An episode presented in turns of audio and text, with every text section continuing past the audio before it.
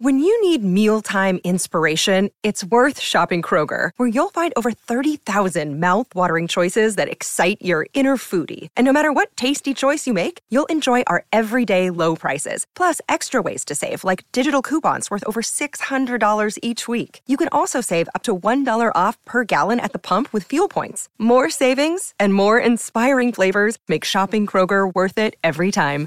Kroger, fresh for everyone. Fuel restrictions apply.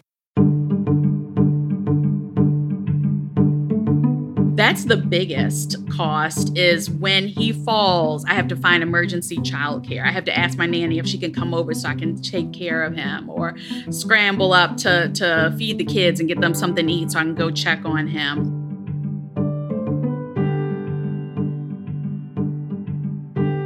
I'm Samantha Barry, the editor in chief of Glamour. Welcome back to She Makes Money Moves.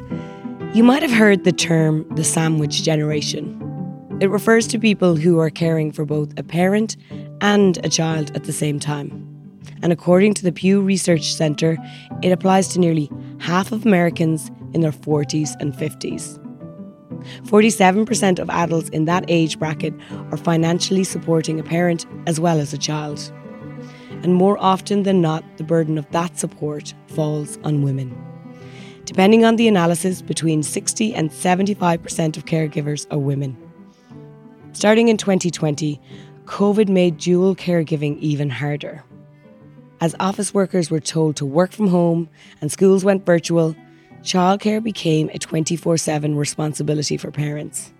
And for parents who were also caring for their own parents, coronavirus came with even more obstacles.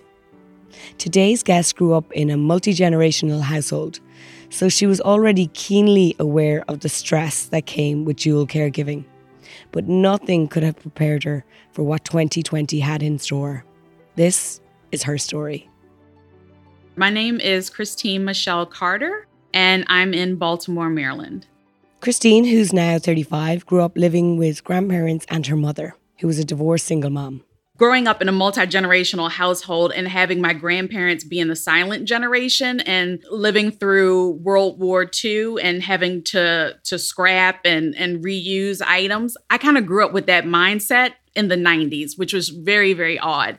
So my friends used to make fun of me about how cheap I was, and to this day they make fun of how cheap I am.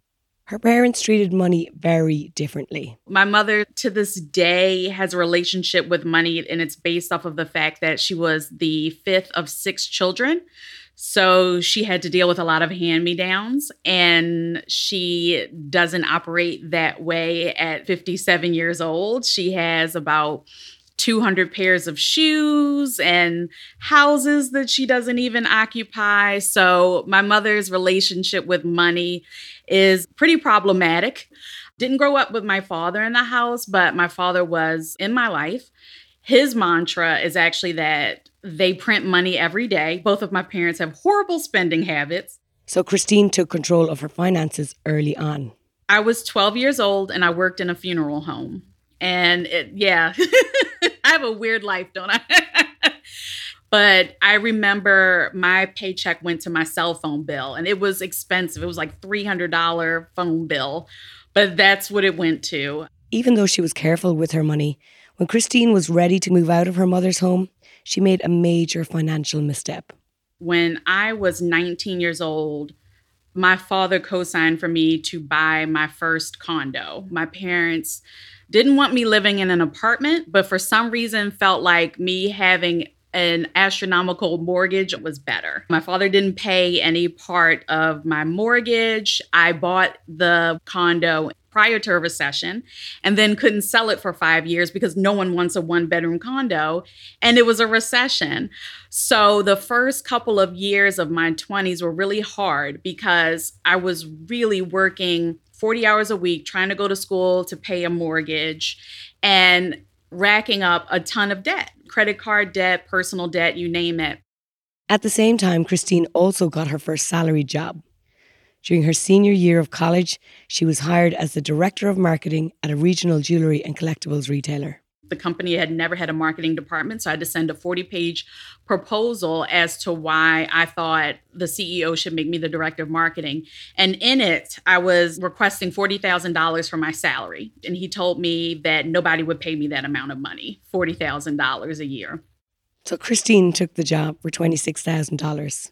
She stayed for about two years before leaving to launch her own marketing consulting firm and later moved on to full time marketing jobs at national companies. Today, she's a senior product manager for a food brand and makes about $120,000 a year. While making professional strides, she also got married, welcomed two children, and then got divorced. The divorce threw her off balance, both emotionally and financially. So I learned pretty quickly what all of that stuff meant, what premiums meant, and how much to budget. But I was an absolute mess and crying every night about having to do it on my own. But I did it, just like every other single mom in this world does. I always am maxing out when it comes to my flex spend and also my dependent, like my nanny care, because it's just so expensive. Christine has always been careful with money. Remember, she said she was the cheap friend when she was growing up. After the divorce, she was even more careful. But nothing could have prepared her financially for 2020. In August of last year, in the middle of the pandemic that upended everyone's lives, Christine became her father's caregiver. At first, he was living about an hour away, but she wanted him closer, so he eventually ended up in an apartment that was minutes from her home, so she could get to him quickly in case of emergencies. And over the past year, the emergencies have just accumulated to every week. It was in August of 2020 that Christine's father was hospitalised following a series of falls. There, he was diagnosed with congestive heart failure and inflammatory disease. Before Christine's father was released from the hospital, they were told he couldn't live alone while he was in recovery. So, following a week long hospital stay, Christine's father moved in with her and her children, who were nine and six at the time. That same week, just before the first day of school, the district announced that the school year would start off virtually. I am a planner and preparer by nature, so I tried to hire a nanny beforehand. She had come to visit the kids, she had spent time with them. First day of school comes, no call, no show. Can't find her, can't get her on the phone, nothing. Meanwhile, I'm trying to navigate virtual schooling with my kids, work a full time job, get my father to his appointments because after you're released from the hospital, you still have to go see your primary care physician. So he had appointments the very next day and picking up prescriptions. And it was a logistical nightmare. I didn't think I was going to survive the day. More on She Makes Money Moves right after this break. I'm Samantha Barry. Welcome back to She Makes Money Moves. Over the course of one very eventful week, Christine had become a full time caregiver for her father and learned her kids' school would be virtual. She'd been working from home since February 2020 and now had three unexpected office mates in her work from home space. After about a week, she found a nanny to oversee the kids during virtual school. And after a week long recovery, her father was cleared to move back into his own apartment. But even as she regained some of her time and living space, the cost of caregiving remained. I did dip into my savings and pretty much depleted that so that I could have a nanny. I'm definitely not somebody who can afford to have a nanny. Now the immediate pressure is off. Christine is trying to figure out how to put money back into that savings account. I would like to replenish my savings and I also would like to save uh, about $200 per kid, I think is what my financial planner said for them to go to school for college my kids and I have a deal where if they pay for the first two years of community college, that I will pay for the second two years of university. So I would love to be able to balance giving my kids experiences, but also saving accordingly for the future, for them to go to college, for me to have a rainy day fund. What affairs would I need to get in order? What documents should I already have in place from a legal perspective that impact my finances and my, my kids' future.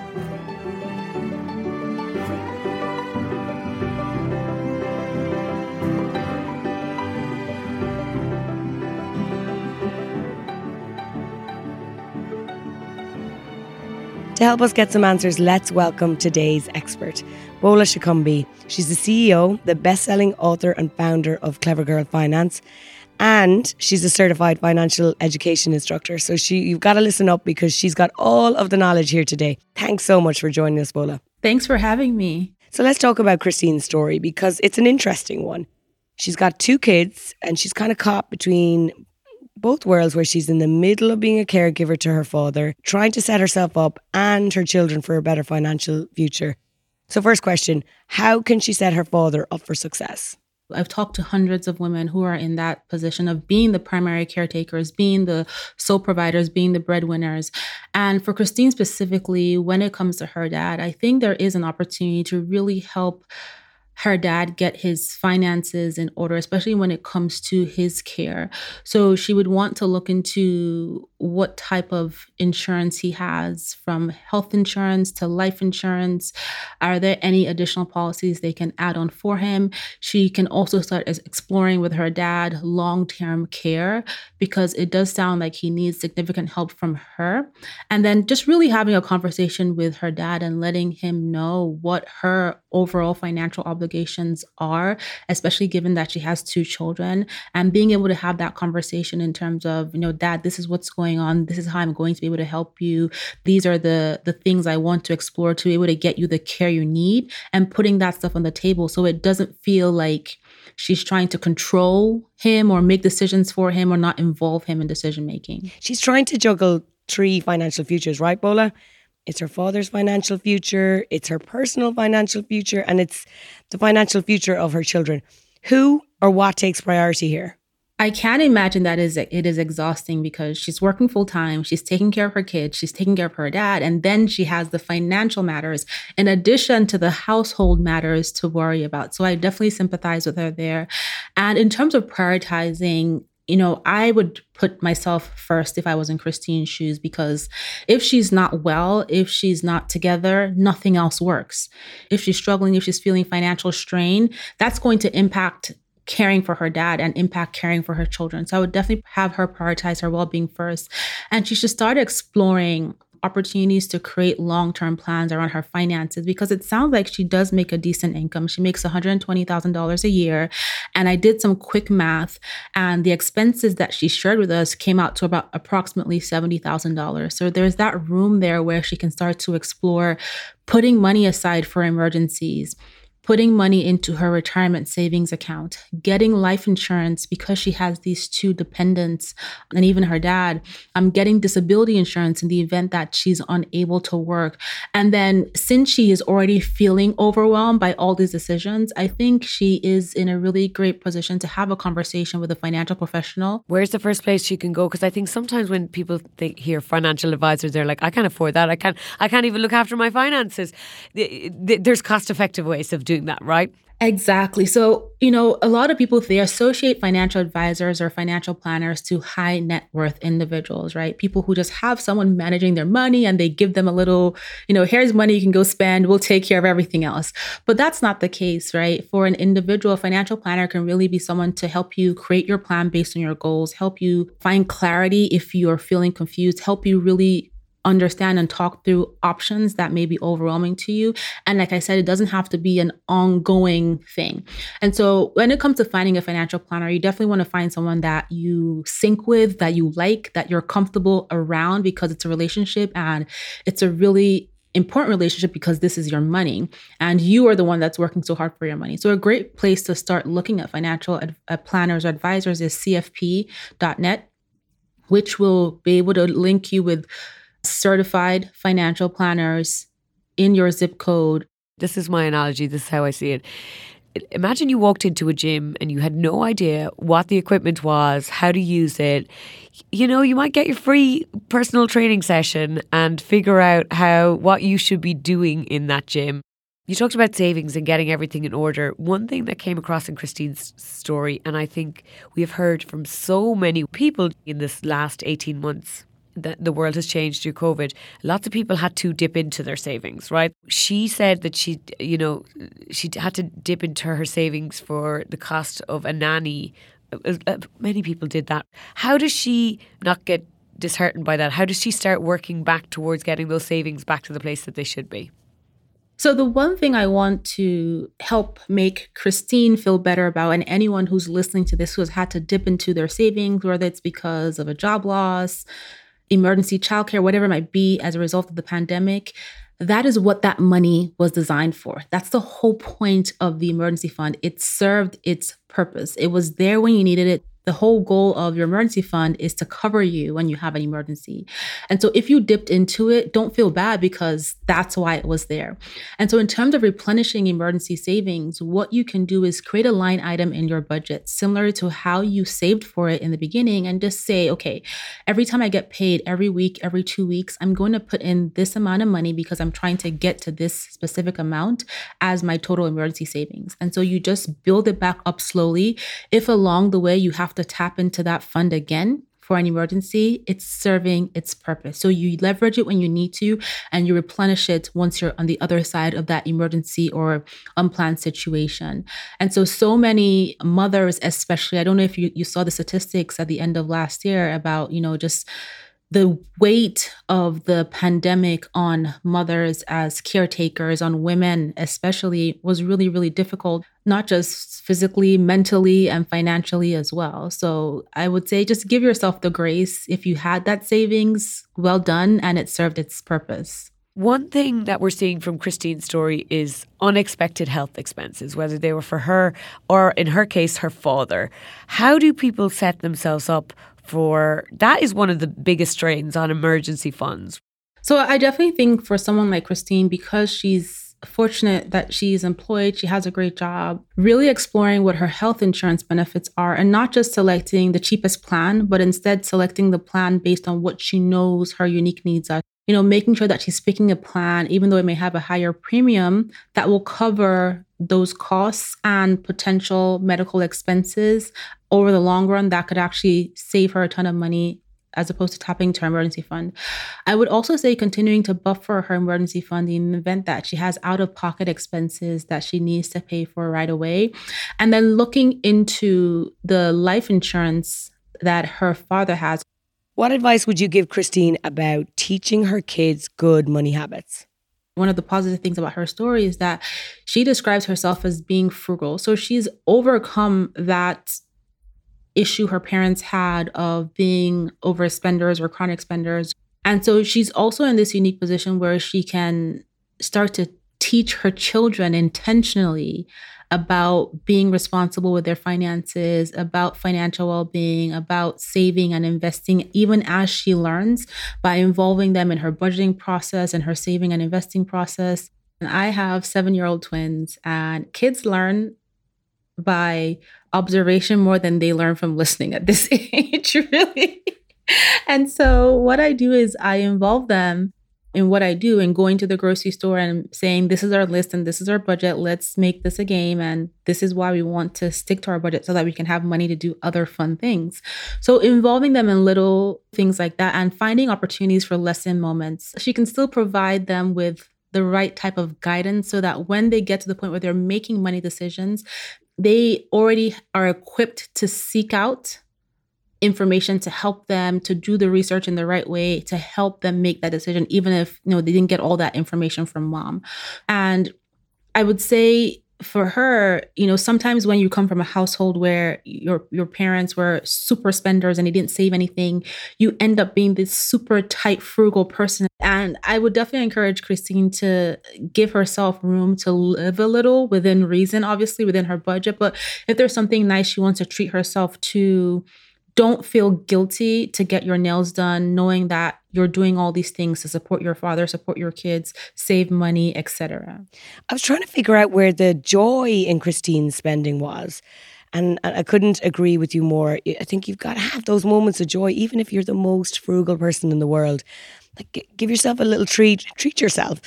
One bright spot for christine is that both of her parents are still financially independent but for those people listening whose parents are financially dependent on them, how do they set both emotional and financial boundaries?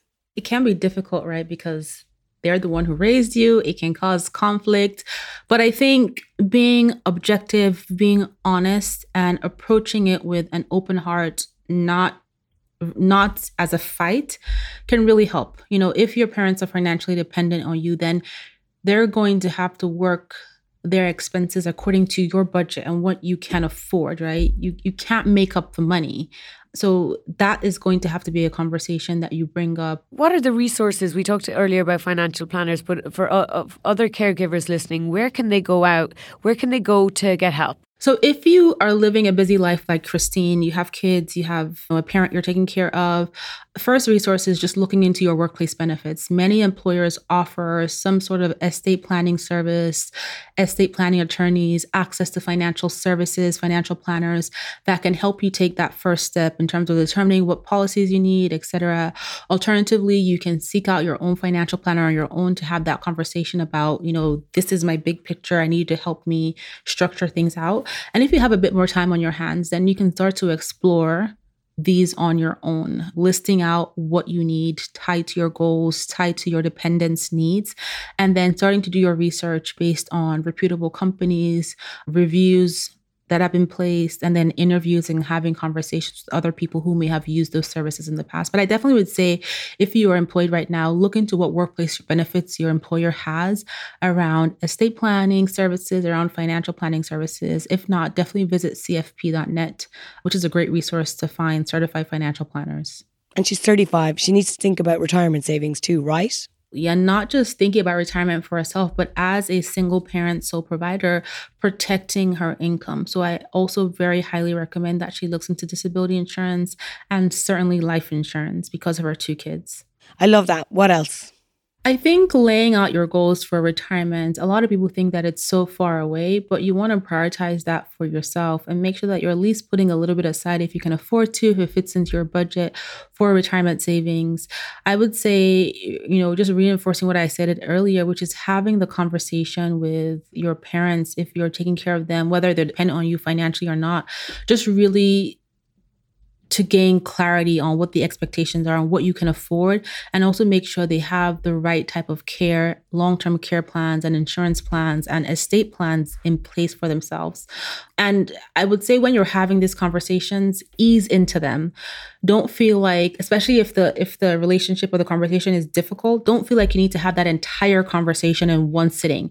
Pick one part of the whole puzzle and talk about that this week over dinner when they're both happy. yeah, maybe a glass of wine because they are they are uncomfortable, right? It is, and you know, I come from a household where my parents they taught me, they raised me, they taught me everything. They told me what to do as a kid. And I come now and say, you know what? I'm going to tell you what to do with your money. We're going to have a fight about that because it's going to be like, I, who are you? Who do you think you are? I know more than you. And so the way I approach money conversations with my parents is I tell them, oh, you know what? I've been doing this research about this really interesting topic as it relates to personal finance. What do you think?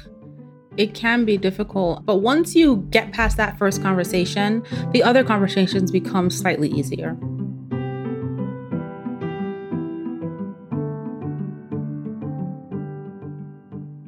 Even under the best circumstances, raising kids is expensive.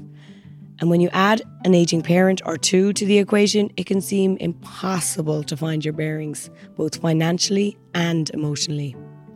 No matter who you're supporting or where you stand financially, you need to start your journey by getting yourself on track. The best way to take care of people you love is by taking care of yourself and your own finances first. Prioritize your own mental and physical and financial health. And remember, even small steps are moving in the right direction. To learn more about what we've talked about in this episode, visit glamour.com slash money and if you'd like to share your story, we'd love to hear it and help you make money moves. Email us at money at glamour.com. Thanks for listening and for sharing your stories.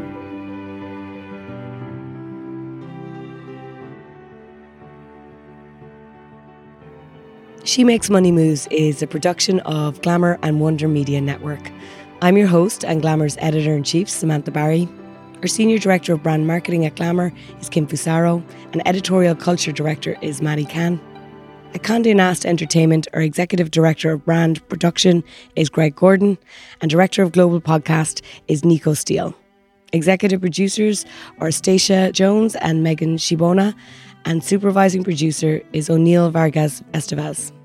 Associate producer is Sabrina Godboldu, and senior production manager is Sloan Cooper. Wonder Media Network, executive producer is Jenny Kaplan, lead producer is Lindsay Cradwell, supervising producer is Sundus Hassan Nuli, production manager is Emily Rudder, and production assistant is Carmen Borca Carrillo. Thank you so much for listening.